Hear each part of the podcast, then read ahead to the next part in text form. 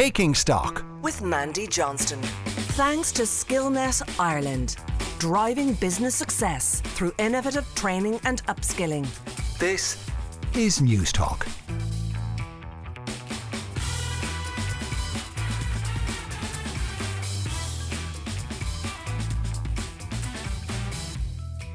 You're welcome to Newstalk's Taking Stock. I'm Mandy Johnston. Now, coming up on today's programme, the ESRI have warned us that it could be back to the future as 80s levels of inflation loom on the horizon. But what impact would this have on the Irish economy and, more importantly, on households in the months ahead?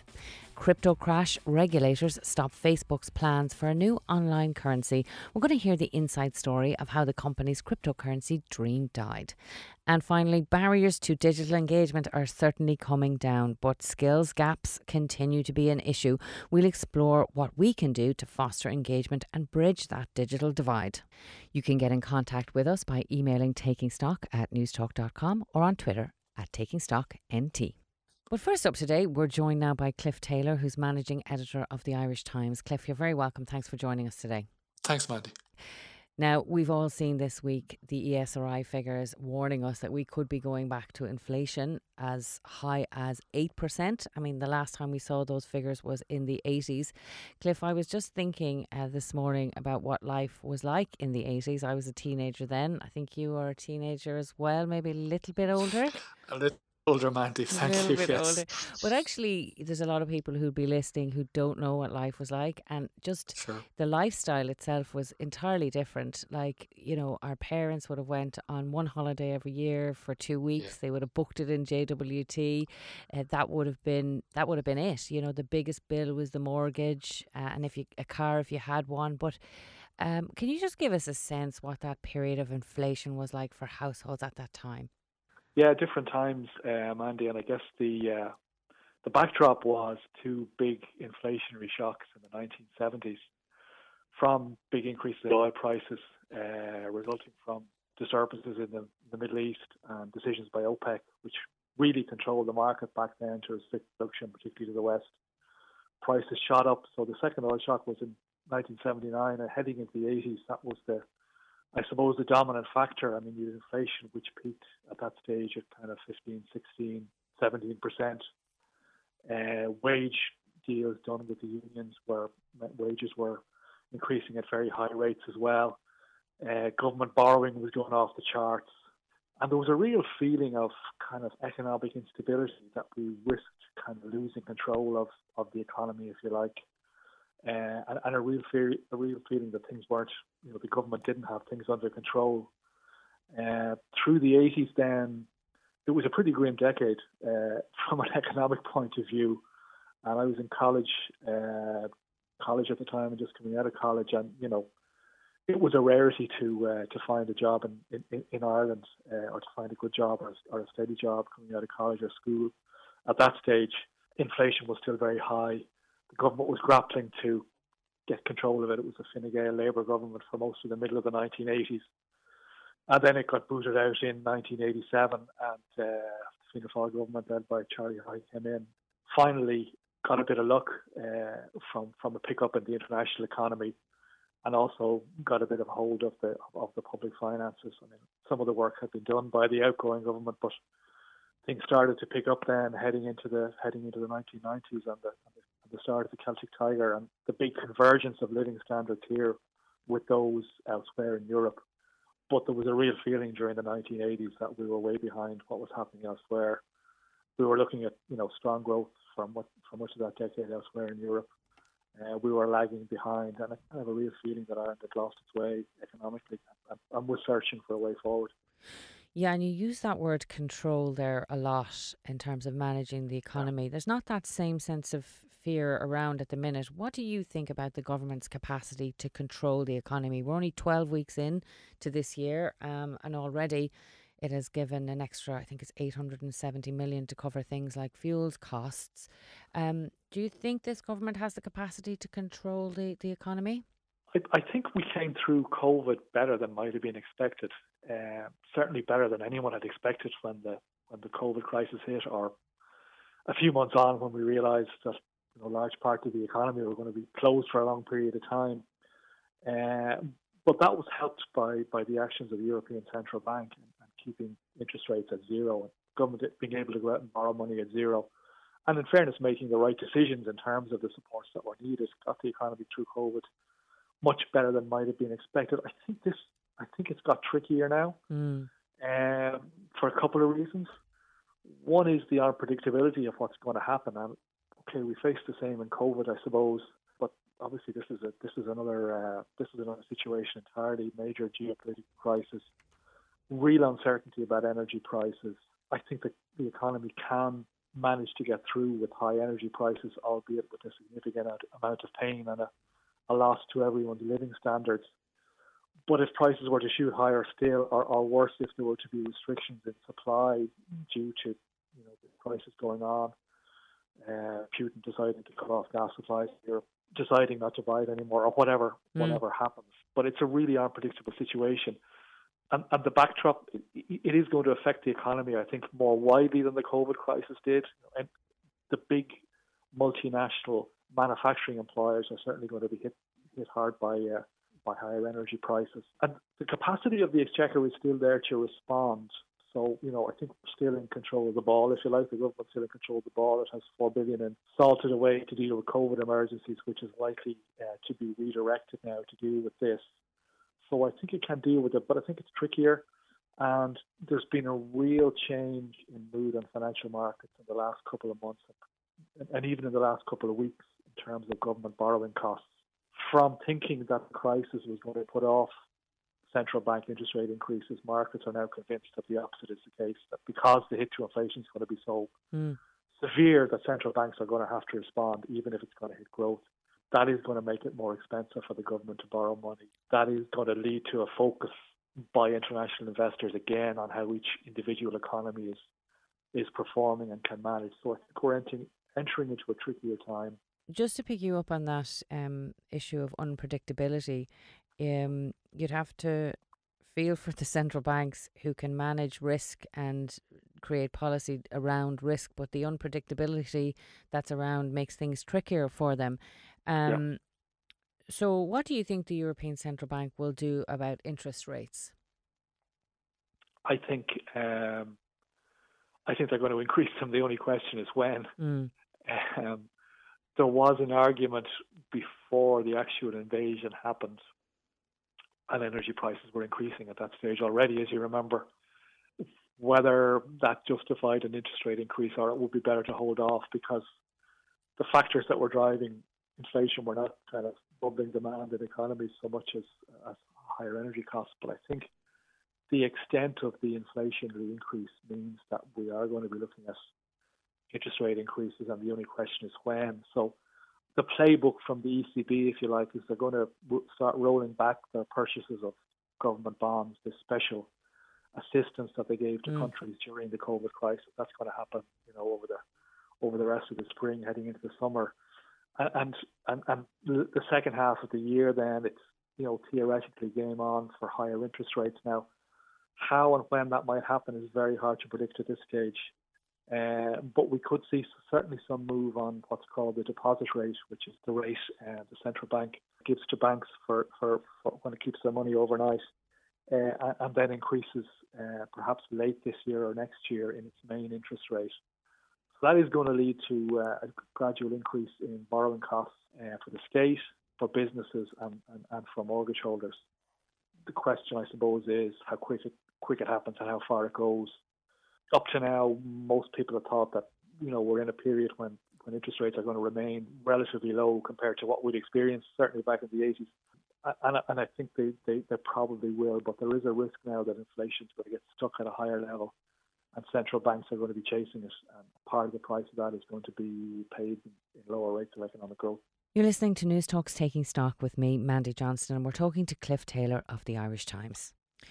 Um, and just in terms of our own economic growth and the targets that had been set out for the government, are all those financial targets dead now? I don't think so. Um, you know, it's interesting that there was so much. One of the lessons, I suppose, in the last couple of years is that is, is to build in a lot of contingency Mm. and uh, leeway in budget sums. Unfortunately, that was done this year. Now it was done because of COVID and because of fears that you know back last October that we might be looking at more restrictions, more closures, extending the PUP or wage subsidies this year now. Mm. That doesn't look likely to happen. Uh, we keep our fingers crossed on that one, despite the uh, the increasing the increasing caseload. But we do have a significant amount of money there uh, in, in, in the bank, if you like, um, four billion uh, in contingency funding, and I think some leeway in the budget funds as well. There's been a very strong increase in uh, in taxes in the early months of the year, and I think the exchequer the next exchequer figures are going to confirm that. And of course, while um, while lower growth will hit tax, higher inflation also gives uh, the government a bit of a boost in terms of VAT. So I think they'll be okay for now, um, and, and, I think they will aim to keep spending within target this year, and, and, and, and possibly borrowing might be a bit higher than it would other, otherwise have been. But there is a big uncertainty now over, over the outlook uh, and big question marks. Uh, I think obviously about over how this war goes and what it means for energy supplies and energy policy heading into the next couple of years. So I do think that looking out over the next two or three years, they're going to be re- redrawing parts of the budget funds for sure. We just look at the domestic political situation for a second as um, households have to deal with more price increases on the energy side, the inflation. It's undoubtedly going, the government is going to come under more and more pressure from the opposition and from households. We see the new party leader of Labour already calling for a mi- mini budget, yeah. Sinn Féin calling for VAT reductions. It's going to be a long nine months to keep demand at bay.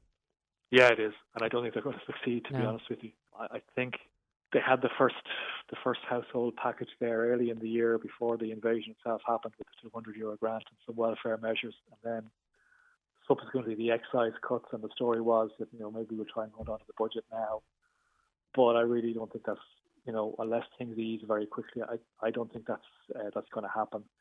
Already, we're told that at a European level, the government is looking for more flexibility in terms of adjusting VAT rates, and that's one way of uh, of holding down fuel prices to some extent. Mm. And I think I, I, find it hard to see that they'll get as far as the budget without doing something to uh, to help households that are that are in the firing line, whatever way they do that. And the, and the third thing then is, is, is businesses. I, I think some level of business support may be needed as well. And, you know, potentially this could all be, uh, this could all be really expensive. And the four billion in, uh, in, in budget leeway could, could, could be used up pretty quickly. Yeah, we um, we haven't even begin begun to talk about wages or social welfare. Absolutely. Yeah, so yeah. that's all, that's all going to come into play as well.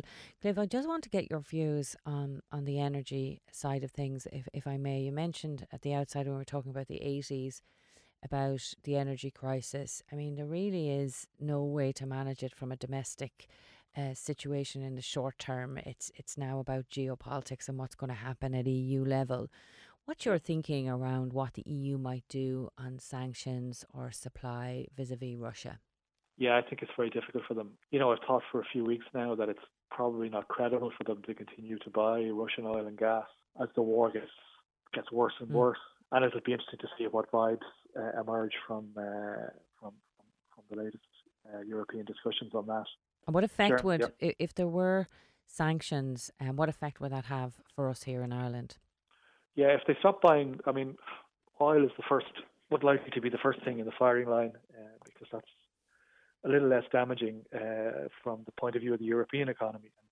You know, it's a little easier to get hold of oil from somewhere else, but that would mean higher oil prices. First of all, it would, it would keep prices high, moving right through this year and into next winter. I would have thought and possibly also lead to some, you know, supply problems, uh, particularly in areas like diesel, where, where Russia is a, is a, is a really big supplier.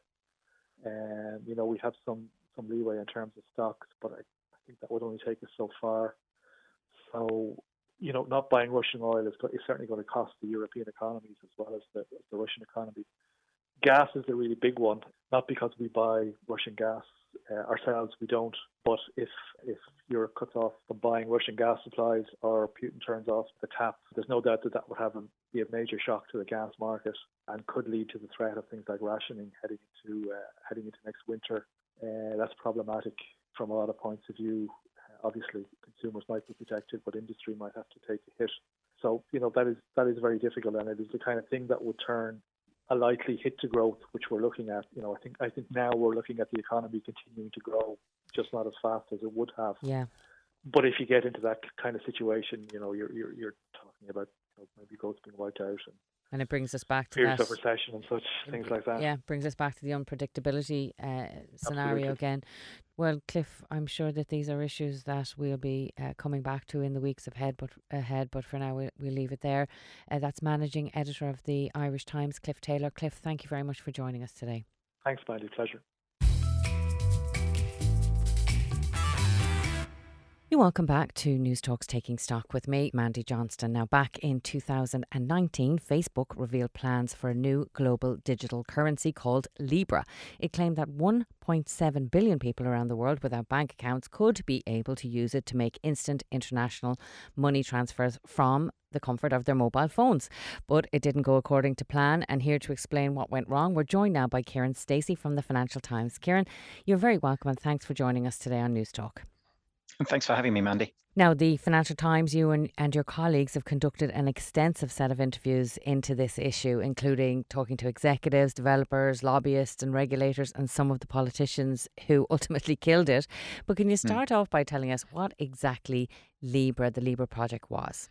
Well, it went through various iterations. Um, in its purest form, it was a cryptocurrency, a digital currency that Facebook wanted to launch.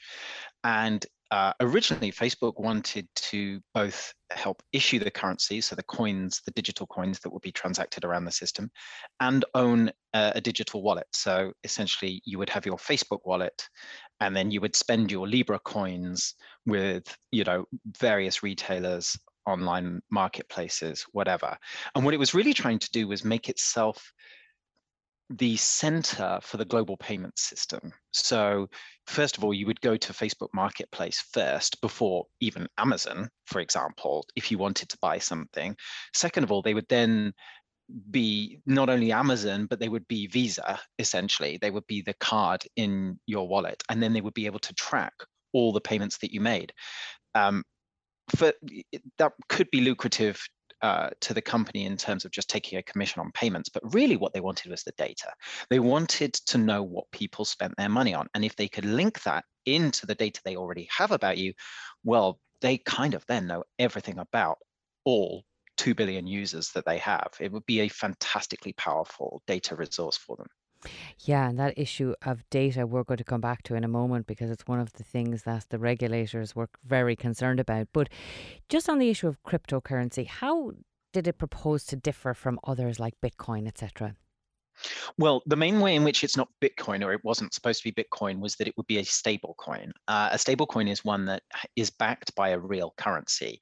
So essentially, what you tell your users is um, for every digital dollar you spend, we have a dollar or we have a, a, certain amount of money in our reserves so that if the value falls below mm-hmm. a certain threshold, we can recompense you to but this extent. Originally, so it, kind of provides an insurance for, for users. Originally, Kiran, it wasn't going to be tied to just one currency, though, was it? That's right. It was supposed to be a basket of different currencies. So at first, the creators were kind of worried about it looking too US centric. They thought that Europeans in particular wouldn't like that. So they thought, oh, well, we'll do we'll do the dollar and we'll have some euros in there. Maybe we'll have some uh, Japanese yen in there, um, probably some British pounds, um, and you know we'll we'll use this basket of currencies. But that was one of the things that became incredibly unpopular because I think they realized fairly early on that the people who were going to let this live or die were politicians in the US. And to make it happen, they needed to be much more US centric than I think that they had uh, first envisaged. So they did then switch to saying, okay, well, it will be dollars only. And that was one of a number of changes they made during this whole process. As you said, it, it went through a number of iterations and changing to one single currency and changing its name um, as well, didn't it, at, at some place along the line? That's right. Libra became DM. Um, is it is, is it and, as in carpe uh, diem, or was it something to do with? The... As in carpe diem. We did notice while we were reporting this story, and I still don't know whether this uh, is um, a coincidence or not. But the man who came up with the idea is called David Marcus. So his initials are DM.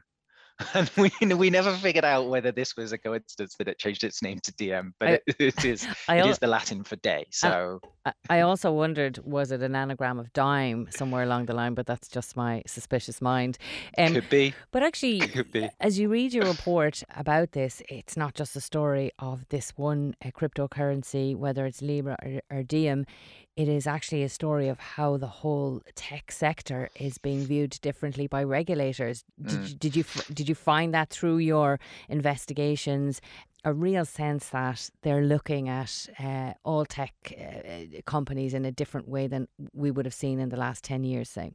Oh, absolutely. And it's something I've been tracking here. So I cover um, tech and regulation issues from Washington, DC for the FT. And so th- that's something that I've been tracking for a while. And, you know, we've had the idea of the techlash that has been around um, for a few years now. Um, and it is certainly striking quite how much, uh, you know, suspicion of large technology companies now unites left and right. Uh, almost nothing else does in the US. But Democrats and Republicans can really get behind this idea that Silicon Valley's biggest companies are simply too powerful. Um, and the companies themselves just do not really understand how to navigate that. It's changed very quickly. You know, they were corporate champions just a few years ago during the Obama administration, you know, these companies were fated as real American champions, and, and now their their reputations are dirt, a lot of them.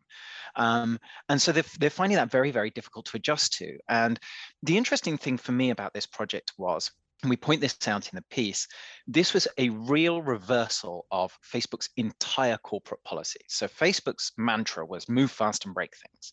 The idea is you set things up quickly, you push boundaries.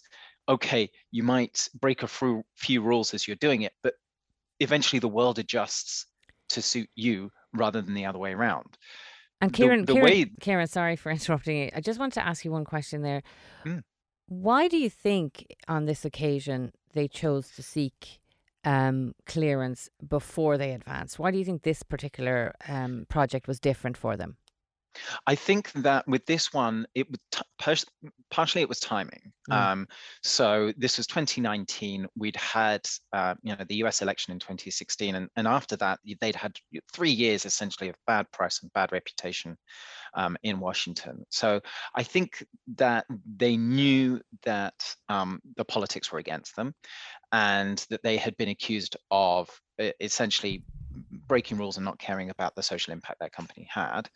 They also knew that there is something very fundamental and almost visceral in American politics about money and about the primacy of the dollar in particular. So if you are going to launch a currency, if you're going to try and get involved in financial services, that is hugely, hugely politically sensitive. Um, and what they were doing as well was going to challenge the traditional banking model. So they had some pretty powerful opponents here in, in Washington and New York. So they knew that this would be a tricky thing to pull off. Um, and so they did, they reversed this traditional position of move fast and break things, and they decided to ask permission first, but it turned out not to work either. and actually, there's an argument that asking permission first was a massive mistake. Massive mistake for them. Um, and where they chose to launch the, for the second time was a very interesting uh, location as well, wasn't it? Yeah, well, it it was the first time uh, where they launched in the old San Francisco Mint, um, which was where they used to literally mint the currency. And you know, this sounds very cool. Yeah, this building that used to be used to mint physical currency, now they're launching their flashy new digital currency. But in a way, it just cemented Yeah. the concerns that people in Washington had. That this looks like a traditional, uh, uh, sorry, a threat to the traditional banking model and a threat to the dollar, and that that is very worrying um, for a lot of people in Washington. So they were unlikely to be very uh, happy when they saw that happening. You're listening to Newstalk's Taking Stock with me, Mandy Johnston. We're talking to Kiran Stacey, who's Washington correspondent for the Financial Times. Can we go back a little bit, Kiran, to talk about the structure of Libra and how it was presented? Because it wasn't just a company uh, spearheaded by Facebook. They it was an association, a grouping of, of quite significant players. Yeah, there, there, were um, a lot of backers to this project. Visa, Mastercard, um, a lot of payments companies. Uber was involved. Um, so a lot of those tech companies that people will have heard of uh, put money into this project. The problem was, and, and they never really got over this. Facebook launched it, Mm. and it was Facebook executives who were backing it, and it was Facebook money that set up the infrastructure behind it. So Facebook then desperately tried to say, hey, no, no, no, we're an association. It's not us. We're just one member in this whole association of uh, other companies. But it was so clear from the beginning that this was a Facebook project. And the other members very quickly got uh, cold feet and backed out, including PayPal, which was one of the members, um, which was where David Marcus, who uh, set the whole project up, used to work. So even you know David Marcus's old bosses quickly decided that this was going to become too contentious for them. So Facebook or Meta, whatever we're calling them now, they became a, a lightning rod themselves, um, and probably caused most of the problems. But where were the concerns, or what were the concerns from the regulators on the project itself? Well, there were multiple concerns. Um, they were worried that the currency would be used for money laundering, so criminals would be able to to to launder their proceeds of crime using this. Uh, they were worried about fraud. Um, they were worried, uh, they were very worried about what would happen if there was a sudden loss of confidence uh, in the digital currency and everybody tried to reclaim their money. Could there be a run mm. on this digital currency? And would Facebook or whoever was running it, would they have the money to be able to repay um, all their customers?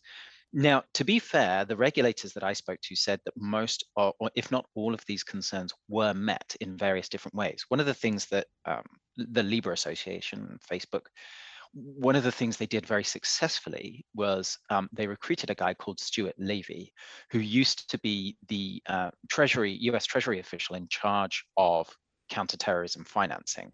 And when he came in, I think he did um, manage to placate a lot of concerns that were being raised in Washington, and they they put in lots of checks and balances. One big change they made, for example, is originally they said anybody can host a wallet. You don't have to prove who you are. You can just have a wallet and you can use our coins. It's fine. And the idea behind that was you'd have massive take up and you know a lot of financial inclusion. Uh, they changed that policy. They said, okay, no, no, no, no, that's too dangerous. What we'll say is if you want to launch a mm wallet on our system, you will have to prove who you are, which really limited the scope of this project, um, but pleased US regulators. But I think in the end, it was it was the politics as much as anything else. Um, they couldn't get away from being Facebook. And there were these data privacy concerns, which Facebook could never really answer because they wanted the data. So you know, it was part of the point of the project was to have that data. And if the regulators don't want them to have that data, then that was a, a conflict that would never be resolved. Yeah, look, the repeated scandals through Cambridge Analytica, all those revelations, the hearing they, they had to uh, go through in the Congress, their reputation has changed fundamentally from where they started.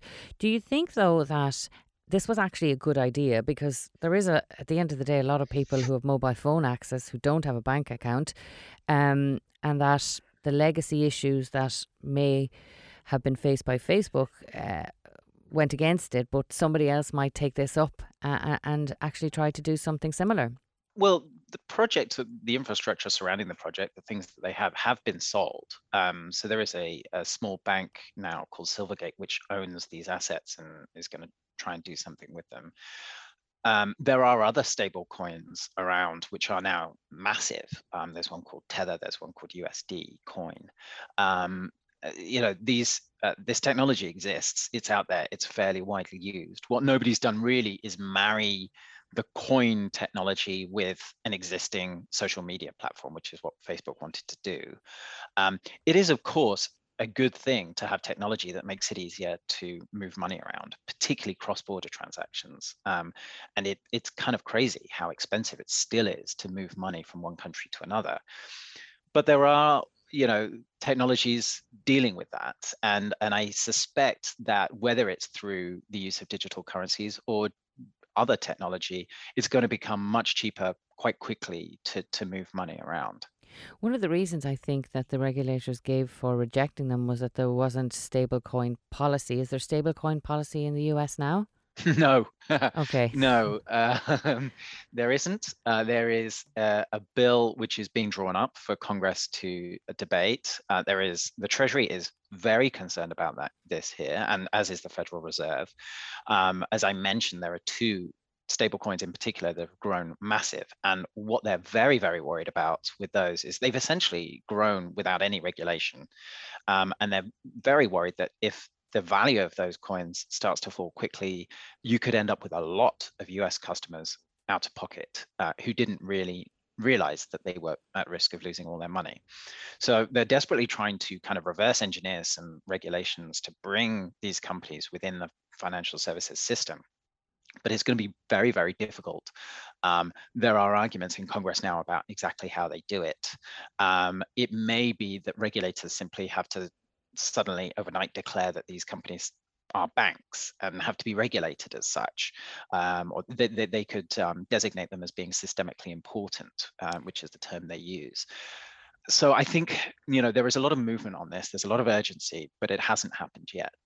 Do you think that US politicians are paying a lot more attention to this area of digital currency? Very much so. In fact, I'm writing a piece right now, which will be in the FT over the next couple of weeks, on exactly what you say. There are a group of members of Congress who suddenly woken up to the idea that this isn't a fringe technology. Mm. This is not something they can ignore and will go away in a few years. This is something they actually have to decide uh, it's going to be around, it's going to be massive, and they have to decide how they want it to operate. Um, and there are some people who are very enthusiastic about you know, blockchain technologies and cryptocurrency. And there are some people who are very worried. So you've got people like Elizabeth Warren, for example, um, in the Senate, um, who has been very, very concerned about cryptocurrency being used for fraud and more recently being used to evade sanctions on Russia. Um, and it is becoming a more and more central debate. Um, I, there will be a lot of legislation to, to, to come in the next few years. Um, and if it doesn't get passed, I think the regulators will have to step in and just take action themselves. You're already seeing that to a certain extent. The Securities and Exchange Commission here has said to the platforms where you can trade these currencies, they've said you must be regulated. Mm-hmm. You can't, just because you're trading an unregulated asset, doesn't mean that you yourself as an exchange can't be, you know, uh, get to evade these um, rules that we already have for exchanges. Um, and so he, he, this guy, Gary Gensler, who's at the, the head of the SEC, has said to these exchanges, come and be regulated or we're going to go after you. And they have, they've started going after some, and some of these companies are absolutely massive. You know, Coinbase, for example, very, very big company. So um, they are, uh, I, I think this is an area where people are suddenly realizing this is no longer a small technology used by a few people. This is a very central thing that um, politicians need to wake up to. And what's incredible, Kiran, just to go back to a, a, a point you made at the very outset, is these companies, uh, these tech companies, are. You know, they're very profitable, they're full of really bright, smart, intelligent people, and they have a real difficulty navigating regulatory systems, don't they, and dealing with the political world it's a culture clash and mm. that's the piece that we wrote was was really about that it's a culture clash between two utterly different places silicon valley where fast movement and um, innovation is valued above everything and washington where you know existing relationships matter more than anything else and mm. money talks and um, powerful industries can block a lot of things happening. Um, frankly, everything happens in Silicon Valley and nothing happens in Washington. and America is a balance of those two things. And I think the problem is for Silicon Valley people coming over here is they just don't quite understand that they're not the heroes mm. that they are maybe in the tech world and they they can't really adjust to that and once they do understand they just don't know how to um, make things better for themselves. Yeah, frankly. and I think that um, in their early days, there was certainly this perception that they were slightly left-leaning um, industry yeah. coming out of Silicon Valley, and now it's yeah. it's turning into a highly regulated, right-leaning industry, and regulation getting more challenging for them. W- just here in Europe, we're we're expecting in the next uh, couple of days new uh, regulation uh, in the Digital Market uh, Markets Act, and I know that. Mm tech companies have been lobbying really hard to try and change them. It's it's a fait accompli, mm. really. Is there anything overarching in the US like that beyond the cryptocurrencies? Is there anything in the pipeline to, to kind of regulate the, the tech sector there?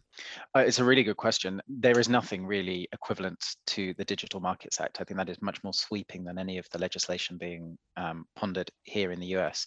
A few years ago, there was a lot of talk about having a federal privacy act, federal digital privacy act, which would um, be a little bit akin to you know what what you do have over there in Europe with privacy standards. Um, but that it just went the way of almost everything else in Washington, which is that the Republicans and Democrats couldn't agree on exactly it would, what it would look like, even if they could agree on the theory of there, there being something like that. What I think you might get instead of sweeping new rules that apply to the whole industry is um, regulatory action and particularly on competition grounds. Now, I know the EU has been very um, forthright on some of this stuff, but the US is catching up. And you've got two regulators here, the Federal Trade Commission and the Department of Justice, who look into competition issues. They've already launched investigations into Google and Facebook. And um, in the Facebook one, they talked openly about breaking up the company and undoing the mergers with WhatsApp and Instagram.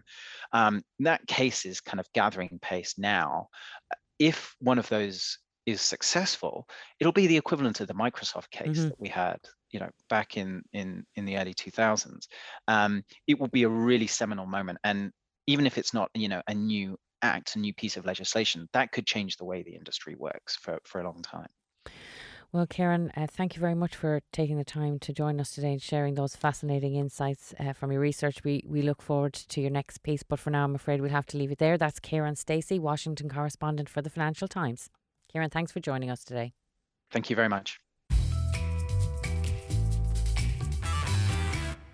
You welcome back to Newstalk's Taking Stock with me, Mandy Johnston. Now, barriers to digital engagement are certainly coming down, but there are persistent skills gaps and they risk uh, evolving Ireland's digital economy. And that's according to a new report from Accenture. So, to discuss some of its findings, I'm joined now by Jen Spears, who's Digital Divide sponsor for Accenture in Ireland and Executive Creative Director with Accenture Interactive. Jen, thanks very much for joining us today and you're welcome to the show. Thanks, Mandy. So I just want to start, uh, Jen, by telling us maybe about the Digital Divide report and, and what it's designed to do. For sure. So the Digital Design Report is actually a follow-up to our initial report, uh, Bridging the Gap, which was released in 2020. And that report was released actually just before lockdown. So all the data collected was was collected pre-pandemic. So what this is is a, is a follow-up to to that because you know, this is an area Accenture has been looking into for many years. Just what is the where is Ireland at in terms of the digital skills as we move towards an increasingly digital economy. And I think for this report, what we what we have found, we are in this unique position where we have almost got a bit of a before and an after, although we're not quite after pandemic yet.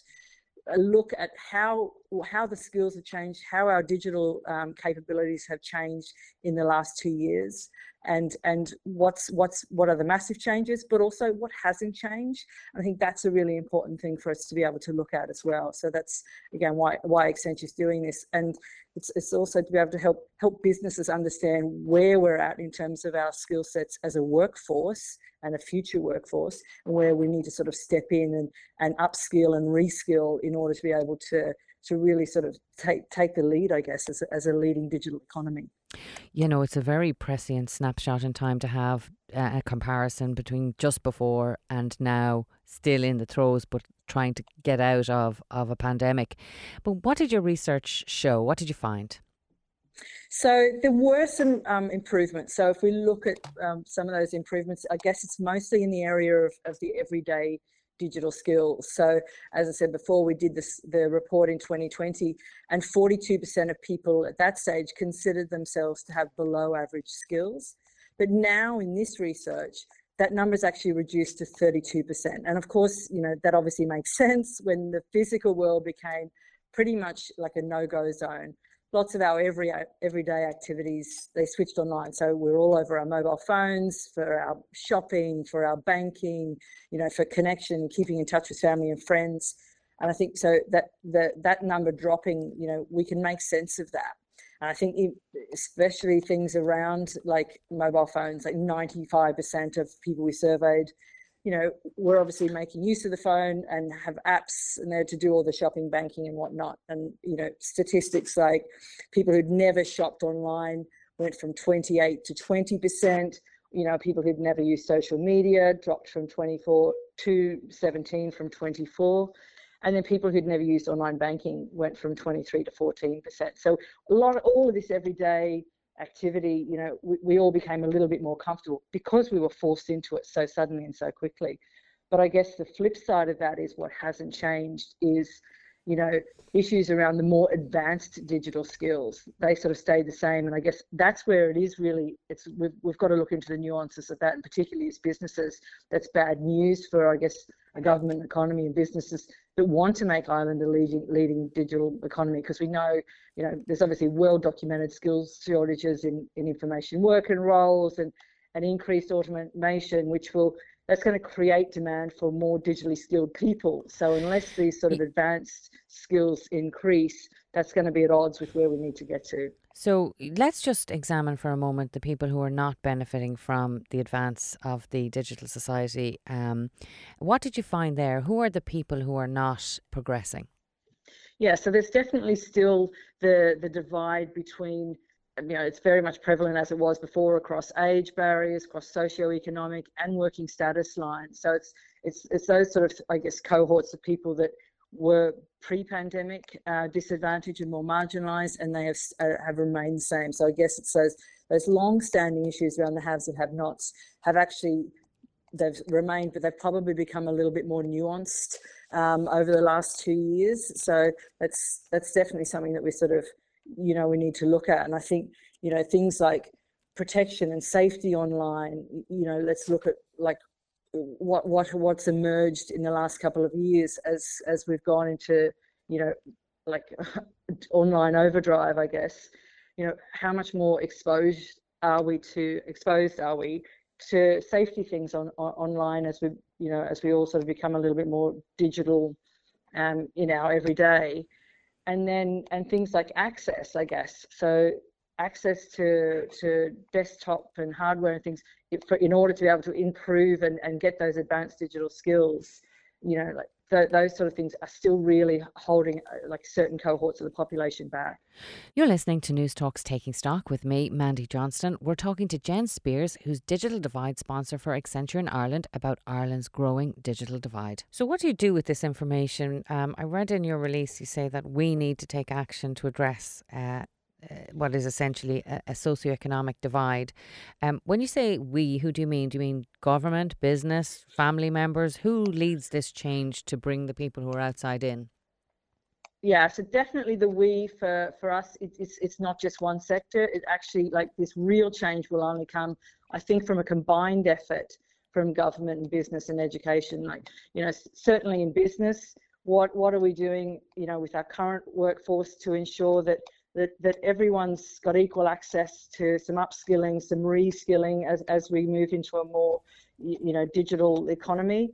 And then, you know, but also for the future workforce, what, what, are, what are businesses doing? Where are we going to look for the, the future workforce and, and help, I guess, improve the, the transition from, you know, colleges and schools and whatnot into a workforce. But then if we if we come up a bit and we look at it at society level, what can the government do in terms of you know providing some education, providing access to um, you know groups where people can get together to learn and and then you know and then obviously so that will come into the education sphere as well. Where where are we starting this? You know this this is an issue that's not going to go away so it needs to start as early as we can within the education system itself. And yeah. i think that's the, that's the conversation needs to happen between you know again it, it isn't just one it's it's not up to one sector. It's it's definitely going to come from a combined effort so you mentioned earlier um, digital fatigue. Uh, I was just talking to my husband this morning about that issue and said if I actually wanted to leave my mobile phone down for a day, I actually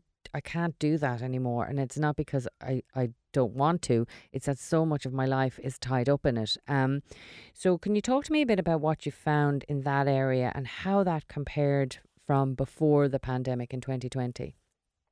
Yeah, so look, I mean, digital fatigue has absolutely become a real issue for some people, and it's it really just isn't surprising. Like as you said, like given how many of our daily activities, again, like shopping, banking, like connecting with family, they've they've all they all sort of shifted online, and then working as well. So all of that stuff, like when we lost access to the physical world during COVID, you, you know, suddenly we, you know, you're right, like phone at ear at all times, you know, laptop laptop on for work, laptop shut, phone at ear. So that was the sort of the day. I think we saw in the survey that 45% of respondents, they're actively trying to reduce the amount of technology they use each day. And again, that makes total sense.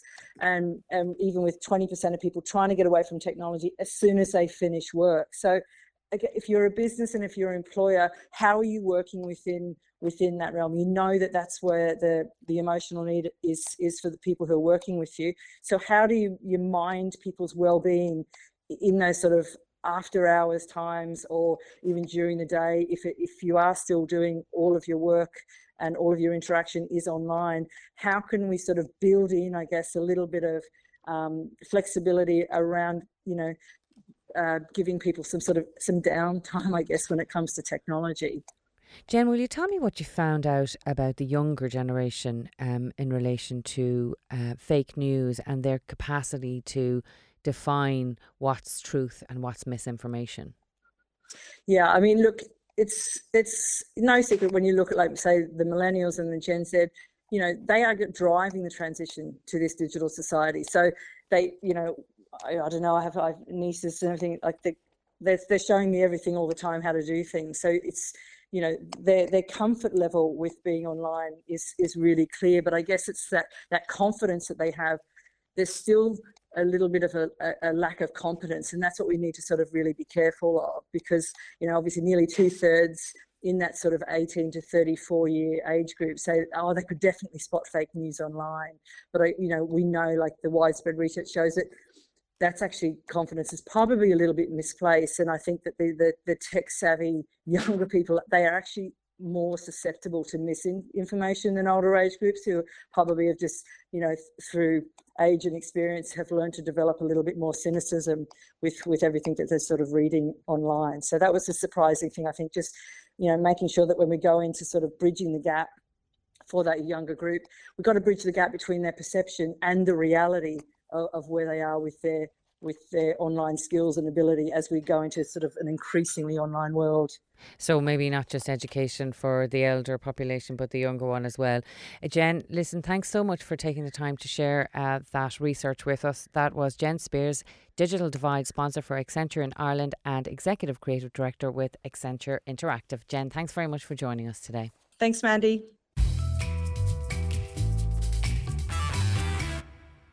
Well, that's it for this episode of Taking Stock Now. While we broadcast at this time on Sunday mornings, we're also available as a podcast first from Friday mornings on the Newstalk app. Many thanks to today's guests and to the producer Simon Keane with Jojo Cardoso on sound. Jonathan McCrea is up next with Future Proof, and then it's Gavin Reilly with On the Record. So, from Taking Stock with me, Mandy Johnston, thank you for listening and enjoy the rest of your day.